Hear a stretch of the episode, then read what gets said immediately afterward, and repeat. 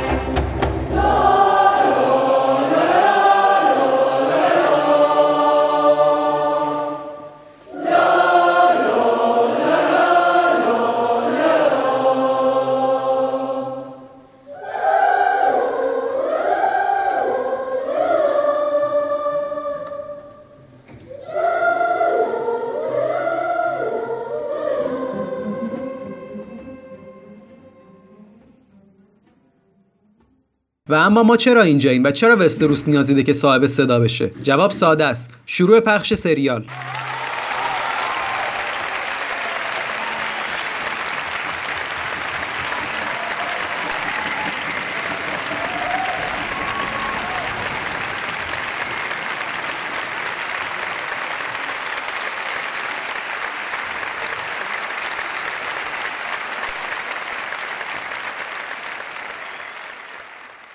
خیلی خوب خیلی خوب منم مثل همه شما هیجان زدم. در واقع گروه وستروس هیجان زده است و می‌خواد این انرژی رو در مسیر درستی خرج کنه. حالا که ما هم از شروع پخش مجموعه خوشحالیم و شما هم هستید که به نظر می‌رسه خیلی بیشتر از ما چرا یه کار جدید رو شروع نکنیم؟ چرا مثل یه عده گیگ واقعی دور هم نشینیم و مو رو از لای ماست سریال بیرون نکشیم؟ چرا برای قسمت های خوب و بد شادی نکنیم و به سازنده ها لعن و نفرین نکنیم؟ چرا تفاوت های سریال و کتاب برملا نکنیم و در آخر چرا پرده از رازهای این سریال پر رمز و راز بر نداریم؟ شما رو نمی‌دونم. اما ما این کارا رو می‌کنیم و یه دلیل خوب براش داریم. و اون دلیلم چیزی نیست جز شماها و علاقه مشترک بینمون.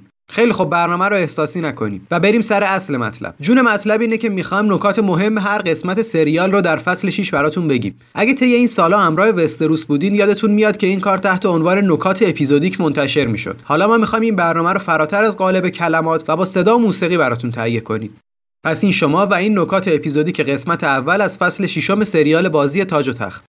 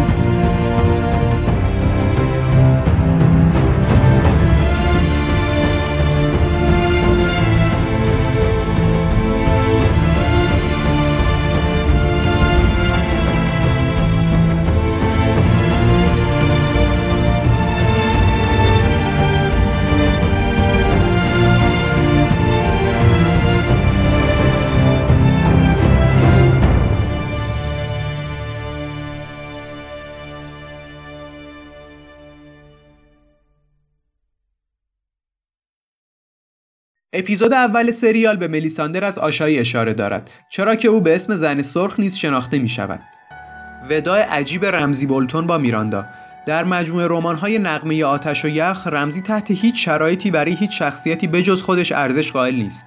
حتی در یکی از بخش‌های کتاب وقتی لوتون یکی از نیروهای پسران حرامزاده زخمی می شود او را به خاطر اینکه سر صدایش اذیتش می کند با یک نیزه می کشد هرچند شاید آن روی سکه رمزی بولتون را در سکانس نهایی این ودا ببینیم. زمانی که به جای آتش زدن یا خاک کردن میرندا دستور می‌دهد آن را به خورد سگها بدهند این سایت د اپیزودز نام ویدیوهای کوتاهی است که پس از پخش سریال از سمت شبکه HBO پخش می شود و در این ویدیوهای کوتاه کارگردانها و شورانرهای سریال توضیحاتی نهفته در این اپیزود را برای ما افشا می کنند. در اپیزود جدید این ساید اپیزود بنیوف به این نکته اشاره کرد که در کتاب نکاتی نهفته است که نشان می‌دهد ملیساندر از آنچه ما می‌بینیم پیرتر است این نظریه کاملا درست است چرا که یک نظریه بین طرفداران رمان وجود دارد که نشان می‌دهد ملیساندر پیرتر از آنچه است که تصور می شود برای مثال زمانی که او در خصوص تمرینات جادوی خود در کتاب صحبت می کرد از عبارت برای سالهای فراتر از شمارش استفاده می کرد که نشان می دهد برای رسیدن به این فن جادویی سالهایی که از شمارش هم فراتر است مشغول کار بوده. یا در جای دیگر سرداووس این نظر را دارد که بدن ملیساندر فراتر از بدن یک انسان است و بسیار مصنوعی و غیر طبیعی می باشد او این گونه نظر خود را بیان می کند او در اینجا ملیساندر بیش از حد کامل است. پوست او بیعیب و نقصه و هیچ لکه روش نیست. موهاش به رنگ قرمزه. قرمز مسی نه به رنگ طبیعی موهای قرمز یک انسان. شاید بزرگترین نکته این نظریه استفاده ملیساندر از افسون یک گردنبند باشد. افسونی که در کتاب باعث نجات منسریدر از آتش شد. در کتاب زمانی که قرار است منسریدر به خاطر فرارش از خدمت نگهبانان شب اعدام بشود که لازم هست اینجا بگم که این اتفاق در سریال کاملا حذف شد و منس به دلیل زانو نزدن و خدمت نکردن به استنیس در آتش سوخت و به طور کامل به لطف شورانرهای سریال حذف شد. ملیساندر گردنبندی را به گردن لرد استخوانها میاندازد و این گردنبند باعث تغییر چهره لرد استخوانها به منسریدر می شود ملیساندر به جانسون در خصوص این افسون اینطور توضیح می دهد که این افسون فقط باعث می شود مردم آنچه را که افسونگر می خواهد ببینند. یعنی این برعکس آنچه که مردان بیچهره انجام می دهند این افسون فقط ظاهر را مثل سرابی برای دیگران می کند حال با پخش اپیزود جدید و دیدن لحظه که ملیساندر گردنبند را از گردن خود باز می کند این احتمال به یقین تبدیل شده است که ملیساندر نیز از افسون برای جوان نشان دادن خود استفاده می کند هرچند یک شکاف بزرگ برای این نظریه در مجموعه سریال وجود دارد. به گذشته سریال برگردیم. به فصل چهارم قسمت هفتم مرغ مقلد. در این اپیزود زمانی که ملیساندر قصد دارد حمام کند این گردنبند را از گردن خود باز می کند و هیچ اتفاقی رخ نمی‌دهد و او پیر نمی شود خیلی ها این بخش از داستان را یک باگ بزرگ در داستان پردازی سریال می دانند ولی بگذارید یک بررسی کلی بر آنچه که در این اپیزودها رخ می‌دهد انجام دهیم. در قسمت مرغ مقلد زمانی که ملیساندر گردنبند خود را از گردن باز می کند به کمک همسر استنیس یک ماده در وان حمام خود میریزد. از طرف دیگر در چند قسمت گذشته ملیساندر برای دیدن آینده توسط شعله ها بارها از قدرتش استفاده کرده است و این احتمال می رود که بر افسون و نیروی او فشار آمده باشد و نیاز دارد تا زمانی را استراحت کند تا بتواند قدرت خود را بازیابی کند و این تا حدودی محتمل است. هرچند در مجموعه رمان ها تا کنون هیچ وقت ملیساندر گردنبند را از گردن خود باز نکرده است و همیشه در هر لحظه گردنبند خود را در اختیار داشته است. بازیگری که نقش استاد کرسن را در season دو بازی می‌کرد گفت که میان فیلمبرداری ها از کاریس ون هوتن بازیگر ملیساندر پرسیده است که چرا وقتی کاراکتر او همان شراب سمی که کاراکتر خودش را می‌کشد را می‌خورد نمیمیرد و او پاسخ داده که من 400 سال سن دارم. زیرا این دقیقا مدت زمانیست که از ویرانی والریا میگذرد. البته ممکن است او اشتباه شنیده باشد و شاید کاریس ون هوتن به صورت random عددی را پرانده و شاید حتی ون هوتن یک شوخی کرده باشد. کارگردان جرمی پادسوا به جیمز هیبرد از Entertainment Weekly توضیح داد که چگونه صحنه آخر فیلم برداری شده بود. همانند راهپیمایی عریان سرسی در اپیزود آخر season 5 سر کاریس ون هوتن در واقع به صورت دیجیتالی با بدن یک بدل ترکیب شده. فقط این مورد خود کاریس از گردن به بالا گریم سنگینی داشته. با دقت به چشماش نگاه کنید و متوجه میشید که هنوز خود کاریس اون زیر هست. فرار بزرگ سانسا استارک و تیون گریجوی در این قسمت توضیح داده می شود که تیون و سانسا استارک توانستند از پرش از دیوار وینترفل جان سالم به در ببرند در مجموعه رمان ها تیون گریجوی به همراه آریا استارک جعلی در کتاب همسر رمزی بولتون در واقع دوست صمیمی سانسا استارک جین پول است که به جای آریا استارک جا زده می شود و به عروسی رمزی در می آید. از بالای دیوار وینترفل به پایین و بر روی برفها می پرند در این پرش شاید عمده جراحتی که به آنها وارد می شود ضربه خوردن به چند دنده جین پول باشد. ولی به لطف برفهایی که در زیر پای دیوارهای وینترفل بود آنها از سقوط جان سالم به در می‌برند. از سوی دیگر تنها مشکل تیون و جین پول همین مقدار صدمه بود که هنگام پرش از دیوار دیدند و هیچگاه تعقیب کنندگانی از بولتون نتوانستند به دنبال آنها بروند چرا که وقتی آنها از دیوار به پایین میپرند یک کولاک شدید وینترفل را فرا می‌گیرد. و باعث می شود که هیچ کس نتواند به دنبال آنها برود. هرچند در سریال با سوزانده شدن شاهزاده شیرین براتیون این کولاک نیز حذف شد. هرچند حتی در زمان عدم وجود کولاک در زیر دیوارهای وینترفل بیشتر از 20 فوت برف وجود دارد.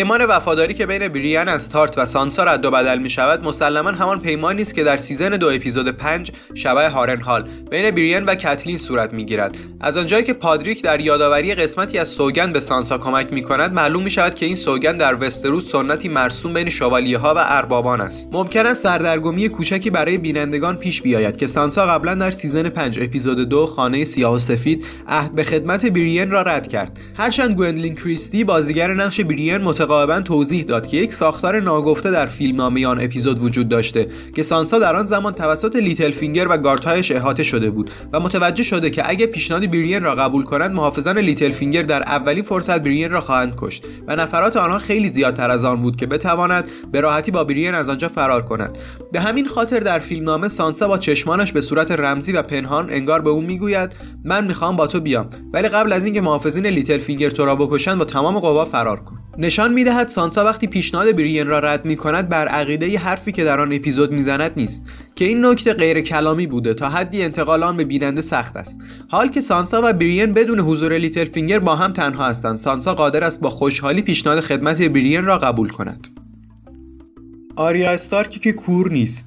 در فصل قبل همانطور که دیدیم آریا استارک دچار یک نابینایی ناگهانی می شود در این اپیزود نیز ما باز شاهد آریای نابینا هستیم. جالب است بدانید برای نشان دادن چشمان نابینای آریا از فناوری CGI استفاده شده است.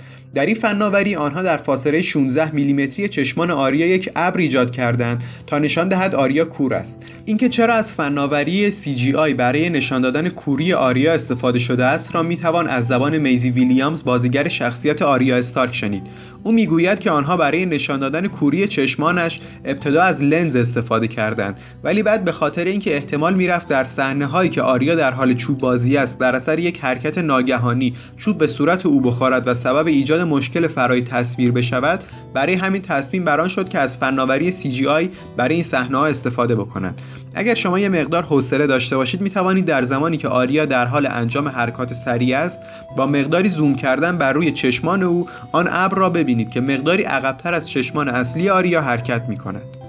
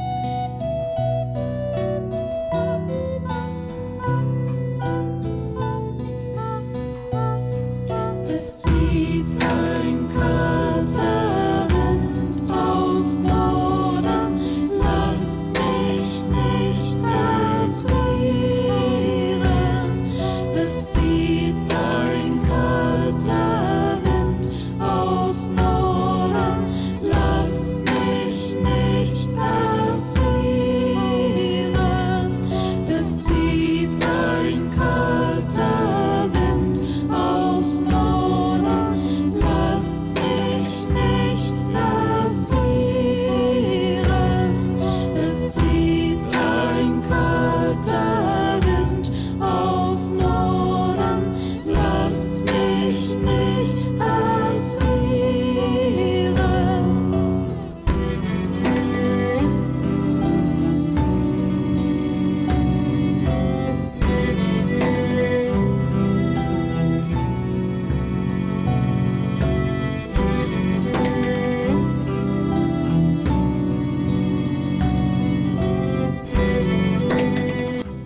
تیریون و واریس حدس می‌زدند که پسران هارپی دارای یک رهبری مرکزی و یک مغز متفکر هستند چرا که آن کمین صورت گرفته در گودال نیاز به یک برنامه ریزی و یک هماهنگی دقیق دارد و پسران هارپی نمی‌توانند بدون هیچ رهبری و هیچ برنامه ریزی چنین حرکت بزرگی را انجام دهند. در کتاب پنجم با اینکه پسران هارپی به طور مستقیم به گودال حمله نمی کنند ولی یک داستان فرعی از اتفاقات پسران هارپی در کتاب پنجم وجود دارد. زمانی که دنریس و مشاورانش حدس می‌زنند که در پشت حملات پسران هارپی یک مغز متفکر وجود دارد که سبب پیشروی های پسران هارپی شده است. حال در این فصل به این موضوع پرداخته می شود شاید دلیلش این باشد که در فصل قبلی زمان کافی برای نشان دادن اتفاقات داخلی میرین را نداشتند و شاید سعی دارند در این اپیزود نشان دهند که پسران هارپی از سایر حاکمان محلی در حال تغذیه شدن هستند. در کتاب مزنونهای اصلی رهبری پسران هارپی چند تن از اربابان و خاندانهای بزرگ میرین هستند. به خصوص خاندان پاهل که در زمان فتح میرین در کتاب تعداد زیادی از پسران خود را از دست دادند. هرچند دنریس میترسد که این فقط یک سوء ظن باشد نه چیز بیشتر. گزینه دیگر این است که چند تن از اشراف و حاکمان محلی دست در این توطئه ها داشته باشند. به ویژه هیزدار زولوراک که باریستان به او مشکوک است. هرچند با مرگ هیزدار در مجموعه تلویزیون توسط پسران هارپی این شک برطرف شده است. یکی دیگر از نامزدهای این قضیه کاهنه اعظم گالازا گالار است که در کتاب دنریس را مجبور به ازدواج با هیزدار برای رسیدن به آرامش در میرین کرد. با این حال یکی دیگر از گزینه ها این است که خود برده ها در پشت ماجرای پسران هارپی باشند چرا که پس از آزادی آنها خواستار کشتن تمام اربابان و حتی فرزندان آنها بودند. ولی دنریس با این موضوع مخالفت کرد و حتی در فصل قبلی وقتی ماستار به خاطر قتل یک هارپی دستگیر شد دنریس برای اینکه نشان دهد بین بردگان و اربابان فرق قائل نمی شود او را اعدام کرد که باعث ایجاد شورشی بر ضد دنریس در میرین شد. همچنین در این اپیزود تیریون و واریس دیوار نویسی های جدید بر علیه دنریس را دیدند. زبانی به بزرگی یک تمدن. در این اپیزود تیریون لنیستر دوباره پس از فصل پنجم به زبان های والریایی سخن می‌گوید و باز هم نشان می‌دهد که در این زبان بسیار ضعیف و بد است. های والریا در اصل یک آنالوگ فانتزی از لاتین قرون وسطا است. زبانی که با سقوط و نابودی امپراتوری روم بین مردم کاربردش از دست می‌دهد ولی هنوز اعتبار خود را در بین سایر زبانهای مردم جهان دارد. های والریا پس از مدتی تکامل یافته و به چند زبان لو والریا تبدیل شده است. مانند زبان لاتین که تکامل پیدا کرد و به چند انشاب مانند اسپانیایی، ایتالیایی، فرانسوی و غیره تبدیل شد.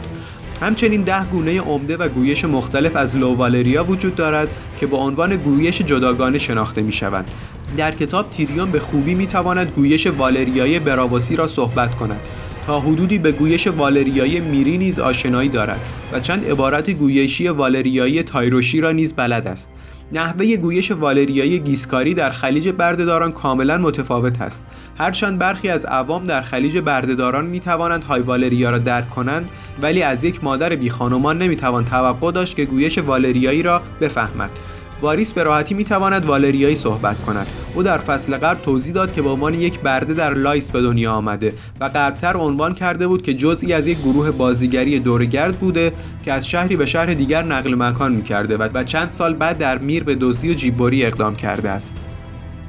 وقتی زبانها با یکدیگر مخلوط می‌شوند واریس می‌گوید که میسا یک عبارت والریایی می باشد تا حدودی درست است ولی عبارت میسا در واقع یک عبارت قدیمی گیسکاری است که در دنیای کنونی یک زبان مرده در نظر گرفته می شود اما همانطور که گفتیم زبان والریا تا حدی تحت تاثیر زبان گیسکاری نیز قرار گرفته و گیسکاری توانسته چندین واژه خود را به زبان والریایی اضافه کند.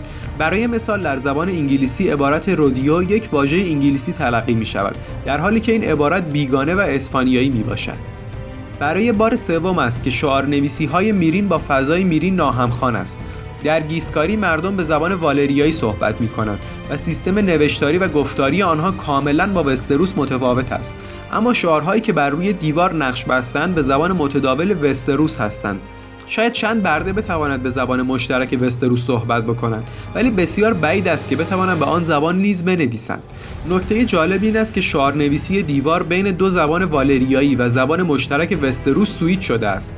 برای مثال عبارت میسا یک عبارت والریایی است ولی در کنار عبارت مستر که یک عبارت از زبان مشترک است قرار گرفته است. شاید بهتر بود در این شعار به جای عبارت میسا از عبارت مادر استفاده می‌شد. کشتی هایی که هرگز وجود نداشتند. در رمان دنریس پس از ورود به میرین هیچ نیروی دریایی در اختیار ندارد که بتواند در برابر دشمنان محلی خود از آن استفاده کند یا حتی به تجارت بپردازد. چه برسد به آنکه بخواهد نیروی به وستروس ارسال کند؟ هرچند می‌توان داستان اتفاق افتاده برای دنریس را مشابه داستان ناوگان لنیسترها و تایرلها دانست که سعی دارند به نیروهای گریجوی حمله کنند. تاکید می‌کنم این داستان در کتاب رخ داده است و در سریال به طور کامل حذف شده است. در فصل چهارم سریال داریو ناهاریس پس از فتح میرین می‌گوید که ما توانستیم 93 کشتی از نیروی دریای میرین را به اختیار خود در بیاوریم. حال تمام این 93 کشتی در مجموعه تلویزیونی در بندرگاه آتش می‌گیرند. زمانی که نقل قولی از کتاب در سریال ظاهر می شود هنگامی که دنریس تارگریان می‌گوید من هرگز صاحب بچه ای نخواهم شد. نه تا زمانی که خورشید از شرق طلوع کند و در غرب غروب کند. این حرف به نقل از میری مازدور است. جادوگری که در فصل اول باعث شد فرزند تازه به دنیا آمده دنریس بمیرد و همچنین کالدروگو نیز به یک مرده وحشتناک که فقط نفس می‌کشد تبدیل بشود. هرچند در فصل اول توضیحات بیشتر حول محور شخصیت میری مازدور حذف شد در رمان میری نه تنها فرزند فعلی دنریس را می‌کشد بلکه باعث می شود که دنریس نازا بشود تا دیگر از سلسله تارگریان هیچ فرزندی به دنیا نیاید. هرچند در سریال دنریس هرگز از این موضوع با خبر نمی شود و تنها باقی مانده صحبت های میری همین نقل قولی است که دنریس در این اپیزود از آن استفاده کرده است. البته ممکن است در بلند مدت دنریس این موضوع را متوجه شده باشد. دوتراکی ها در این قسمت به طور مستقیم دنریس را چشم آبی خطاب می کنند. در رمان خاندان تارگریان به سنت والریایی ازدواج با مهارم مبادرت می‌ورزیدند و برادران با خواهران و یا با برادرزادگان و خواهرزادگان خود ازدواج می نمودند و این گونه خود را از دیگر خاندانهای اشراف زاده وستروس جدا و برتر نگاه می داشتند. یکی از دلایل اصلی این کار حفظ برتری نژادی و فیزیکی والریایی خود است که به نژاد اژدها معروف است که از ویژگی های اصلی آن داشتن رنگ پوست سفید، موهای طلای نقره‌ای و چشمان بنفش رنگ است. در مجموعه تلویزیونی قرار بود به دنبال شباهت بیشتر بین بازیگران خاندان تارگریان با آنچه که در کتاب حضور دارد، لنز بنفش برای آنها استفاده شود. ولی به دلیل ایجاد مشکلات فراوانی که در همان زمان اولیه تولید ایجاد شد، این لنزها به طور کلی از روند تولید حذف شدند و از این رو رنگ طبیعی چشمان بازیگرها به جای لنزها استفاده شد. برداشت آزاد از فیلمی قدیمی صحبت‌های کالمورو و همخونهایش در مورد بهترین قسمت زندگی به نظر می‌رسد از روی عنوان سینمایی کنوند بربریان محصول 1982 برداشته شده باشد. همسران توجه داشته باشید که کالمورو دو زن دارد که این نکته را میرساند که بین دوتراکی ها چند همسری هم وجود دارد. البته این به آن معنی نیست که هر کال باید تعداد زیادی زن داشته باشد. هستند افرادی چون دروگو که تنها از یک زن خوششان بیاد و بخوان با او ازدواج کنند. زمانی که کال اشتباهی دنریس را پیدا می کند در رمان دنریس با کالاسار کالژاگو روبرو می شود که در واقع دشمن دنریس و یکی از همخونهای گذشته کالدروگو بوده است. کسی که کالاسار رها شده دروگو را بعد از مرگش رهبری می کند و حتی یکی از گماشتگان دنریس را که با پیامی به سوی او فرستاده شده بود را می کشد. در مقابل مورو در واقع یکی از متحدان دروگو می باشد و از جمله کالهایی بود که در زمان عروسی در رمان در کنار کالدروگو حضور داشت. هرچند هیچ کدام از اینها باعث نمی شود که بیوه کالدروگو به ویس دوتراک بازگردانده نشود. اما حتی اگر کالژاگو نیز حضور می داشت احتمالا از صدمه زدن جدی به دنریس خودداری می کرد لقبهایی که هیچ وقت درست گفته نمی شوند. لقب شاه اندالها، روینارها و مردان اول که در این اپیزود دنریس برای خود استفاده کرد لقبهایی است که پادشاهان تخت آهنین فقط به خود می‌دهند و این نشان از ناسازگاری با روند اصلی داستان دارد. در وستروس به غیر از دو فرهنگ مردان اول و شاهان اندال فرهنگ سومی به نام فرهنگ روینار نیز وجود دارد. اما در مجموعه تلویزیونی این لقب را کاهش داده و به شاه اندالها و مردان اول تبدیل کرده بودند. به طور مثال زمانی که ادارد استارک قصد گردن زدن مردی فراری از نگهبانان شب را دارد از عبارت شاه اندالها و مردان اول استفاده می کند این امکان وجود دارد که در آن زمان تهیه کنندگان چون قرار نبوده است دورنی ها را در فصل چهارم به سریال اضافه کنند از افزودن عبارت روینار خودداری کردند تا اطلاعات اضافی به مخاطبان داده نشود و از گیج شدن آنها جلوگیری شود. در فصل چهارم با حضور اوبرین مارتل این لقب باز هم به تامن باراتیون که در اپیزود چهارم فصل چهارم اولین با نام او در حال تاجگذاری شکست داده نمی شود و باز هم او را شاهان اندالها و مردان اول می نامند. در اپیزود معروف قانون خدایان و آدمها اپیزود ششم فصل چهارم باز هم از این لقب استفاده می شود اما در همان فصل و در اپیزود پایانی فرزندان برای اولین بار لقب روینارها توسط میساندی به دنریس داده می شود شاید بتوان گفت تنها کسی که در سریال لقب کامل پادشاهان تخت آهنین را بیان می کند دنریس است. همچنین در گفتگویی که مارتین با تیم ویکی سریال داشته تایید کرده است که زمانی که از این عبارت استفاده شد سعی کرده که جلسه‌ای با نویسندگان سریال برگزار کند تا این مشکل را برطرف کند. او در ادامه می‌گوید تارگریان ها در سریال نسبت به کتاب تفاوت پیدا کردند که مهمترینش حذف شدن جیهریس دوم پدر ایریس پادشاه دیوانه است. همانطور که کلمه روینار از القاب شاهها در وستروس حذف شده است. با این حال در فصل ششم مجموعه تلویزیونی از عبارت ملکه اندالها روینارها و مردان اول استفاده شده است که عبارت درستی می باشد ولی نمی‌توان گفت که این لقب قرار است چقدر در فصل ششم و در سریال تداوم پیدا کند و آیا باز تغییری خواهیم داشت یا خیر. مرگ استنیس و کشتن عجیب جانستون. در این اپیزود تایید می شود که نیروهای بولتون نیروهای استنیس را شکست داده و استنیس براتیون مرده است. از سوی دیگر نکته که هنوز جای سوال دارد این است که چرا آلیسر تورن جان را پس از عبور وحشی از دیوار کشت. او به راحتی می توانست زمانی که جان اسنو و سایر وحشی ها در پشت دروازه کسل بودند دروازه را ببندد و مانع از عبور نیروهای وحشی و جان اسنو به آن سمت دیوار بشود. چرا که تعداد نیروهای وفادار به تورن بیشتر از نیروهای جان اسنو بود. زمانی که دو تهیه کننده نمی‌دانند دارند چیکار می‌کنند. در inside episode وایس و بنیوف دو تعریف متناقض از این اپیزود و اتفاقات حول محور تورن می‌دهند. وایس می‌گوید که تورن از همان فصل اول از جان اسنو متنفر بوده است و برای چنگ زدن به قدرت نیاز به دلایل محکمی برای قانع کردن سایر افسران بلند رتبه نگهبانان داشته است. برای همین به جان اسنو اجازه عبور نیروهای وحشی را به آن سمت دیوار داده است تا بتواند از این اتفاق به نفع خود استفاده کند. ولی در همان زمان بنیاف می‌گوید که مرگ جانسنو نسخه وستروسی از ترور جولیوس سزار است و عملی که تورن انجام داده بیشتر به خاطر وفاداری به نگهبانان شب بوده نه چنگ زدن به قدرت. هنوز معلوم نیست چرا تورن این کارا کرده است. سخنرانی تورن که پس از ترور جان اسنو به سایر برادران نگهبان شب ارائه می دهد به نظر می رسد شبیه به سخنرانی بروتوس پس از ترور جولیوس سزار می باشد او اعتقاد دارد که برای بقای سازمان خود این کار نیاز بوده است که این با آنچه بنیوف گفت منطبق است. ولی وایس این نظر را دارد که تورن به راحتی دارد دروغ می‌گوید.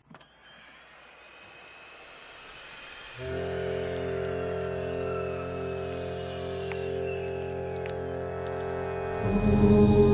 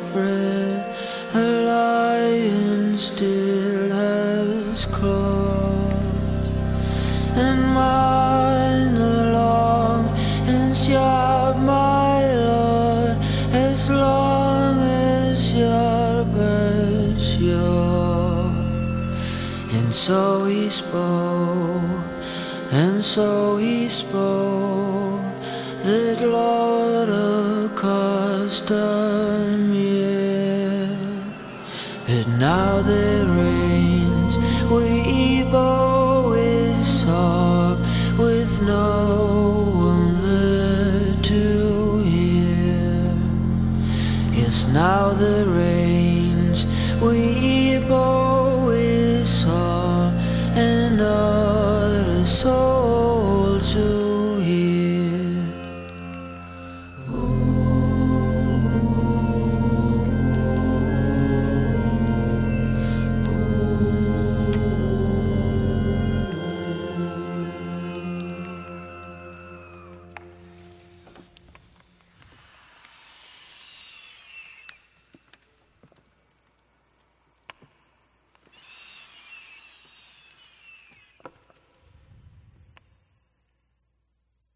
سریال خط داستانی خاندان مارتل در دورن را به شدت تغییر داده و در این اپیزود نیز خیلی بیشتر به این تغییرات ادامه دادن. نه دورن مارتل نه تریستان مارتل و آریو هوتا هیچ کدامشان در کتاب نمردند در کتاب بعد از اینکه اوبرین مارتل کشته می شود دخترهایش مارهای شنزار به پرنس دوران التماس می کنند که به آنها اجازه انتقام علیه لنیسترها را بدهد. اوبارا پیشنهاد جنگ و بقیه نظرشان ترور است. اما دوران همه آنها را رد می کند علاوه بر این بزرگترین فرزند و وارث دوران دخترش آریان مارتل طرف مارهای شنزار را می‌گیرد.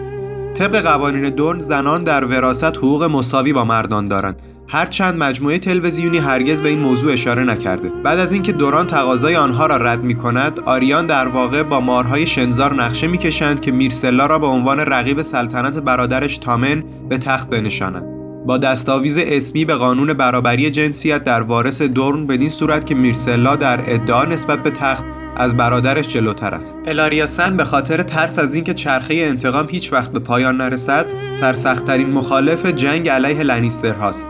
ترس از اینکه آنها انتقام اوبرین را بگیرند اما بعد از آن لنیسترها نیز انتقام بگیرند و در نهایت سالها بعد دخترهای کوچکش که کمتر از پنج سال سن دارند نیز به قتل برسند.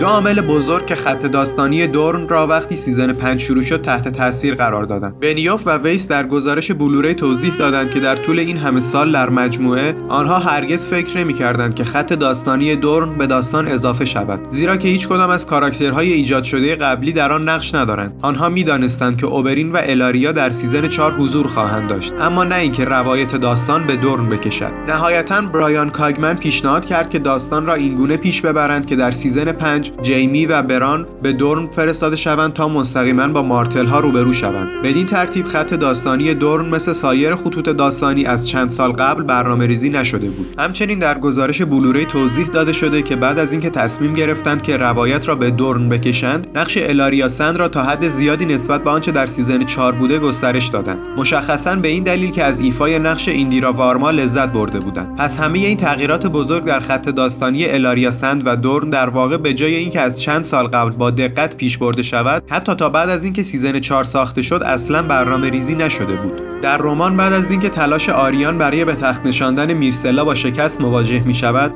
توسط پدرش زندانی می شود که بعدا پدرش به دیدنش می آید و سرانجام برایش توضیح می دهد که همه سخنوری هایش راجع به اینکه دور چگونه باید صلح داشته باشد فقط فیلم بوده. او نزدیک به 20 سال است که نقشه انتقام علیه لنیسترها را میریزد. او فقط در رابطه با این موضوع خیلی محتاط و صبور بوده و منتظر مانده تا همه تکه های نقشهش به هم برسند. او همچنین این راز را برملا می کند که تمام این مدت نسبت به تارگریان ها وفادار بوده و همچنین برای دورن برنامه دارد که اگر به هر زمانی دنریس خواست به وستروس برگردد از او حمایت کند. آریان و مارهای شنزار حالا که از نقشه واقعی با خبر شدن با دوران به موافقت می‌رسند. در سریال الاریا جای اینکه دنبال صلح باشد دقیقا متضاد با کارهایش در کتاب نقشش به گونه با آریان ترکیب شده و او کسی است که در سیزن 4 به شدت دنبال انتقام است. دو فرزند بزرگتر دوران در کتاب الاریا و کوئنتین هرگز معرفی نشدند. در نهایت در سریال ظاهرا دوران از حرفهایش راجع به حفظ صلح تحت هر شرایطی دقیقا همان منظور را داشته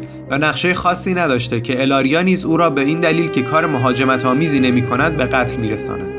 همچنین در کتاب مارهای شنزار لزومی نمی‌بینند که پسر دوران تریستان را بکشند. چون به این نتیجه می‌رسند که دوران در تمام این مدت طرف خودشان بوده. همچنین مرگ تریستان در کتاب سوالات دیگری نیز پیش میآورد. تریستان با همان کشتی جیمی و میرسلا رفت و اینکه می‌بینیم تریستان در کابین خود سنگهایی برای مراسم خاکسپاری میرسلا رنگ می‌کند پس ظاهرا کشتی در بندرگاه بارانداز پادشاه مانده است. اوبارا و نایمریا با کشتی آنها نرفتند. آخرین بار نشان داده شد که در ساحل کشتی آنها را بدرقه می کند پس این امکان وجود دارد که آنها یواشکی سوار قایق بعدی شدند تا بندر را ترک کنند. پس کل این مدت با فاصله یک تا دو ساعتی پشت کشتی تریستان بودند و زمانی که کشتی به بارانداز پادشاه رسیده مخفیانه وارد قایق تریستان شدند تا او را بکشند. به علاوه اگر الاریا می‌دانست که خبر مرگ میرسلا بالاخره می‌رسد و اینکه اولین واکنش او پس از باخبر شدن دوران به قتل رساندن او خواهد بود چرا صبر کرد تا دوران از طرف استادش نامه به دستش برسد و او را با خبر کند؟ در حالی که می‌توانست زودتر و در موقعیت مناسبتری او را بکشد.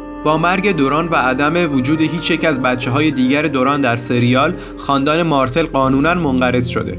الاریا نمی‌تواند هیچ ادعایی برای فرمان روایی کند چون او فقط معشوقه اوبرین بوده نه حتی همسر قانونی او و حتی اگر همسر رسمی اوبرین هم بود خون خاندان مارتل را نداشت. اوبارا بزرگترین دختر اوبرین است ولی همانطور که تعریف شده همه مارهای شنزار حرامزاده هستند. پس نمی‌توانند به طور قانونی مقامات و سرزمین های مارتل را به ارث ببرند.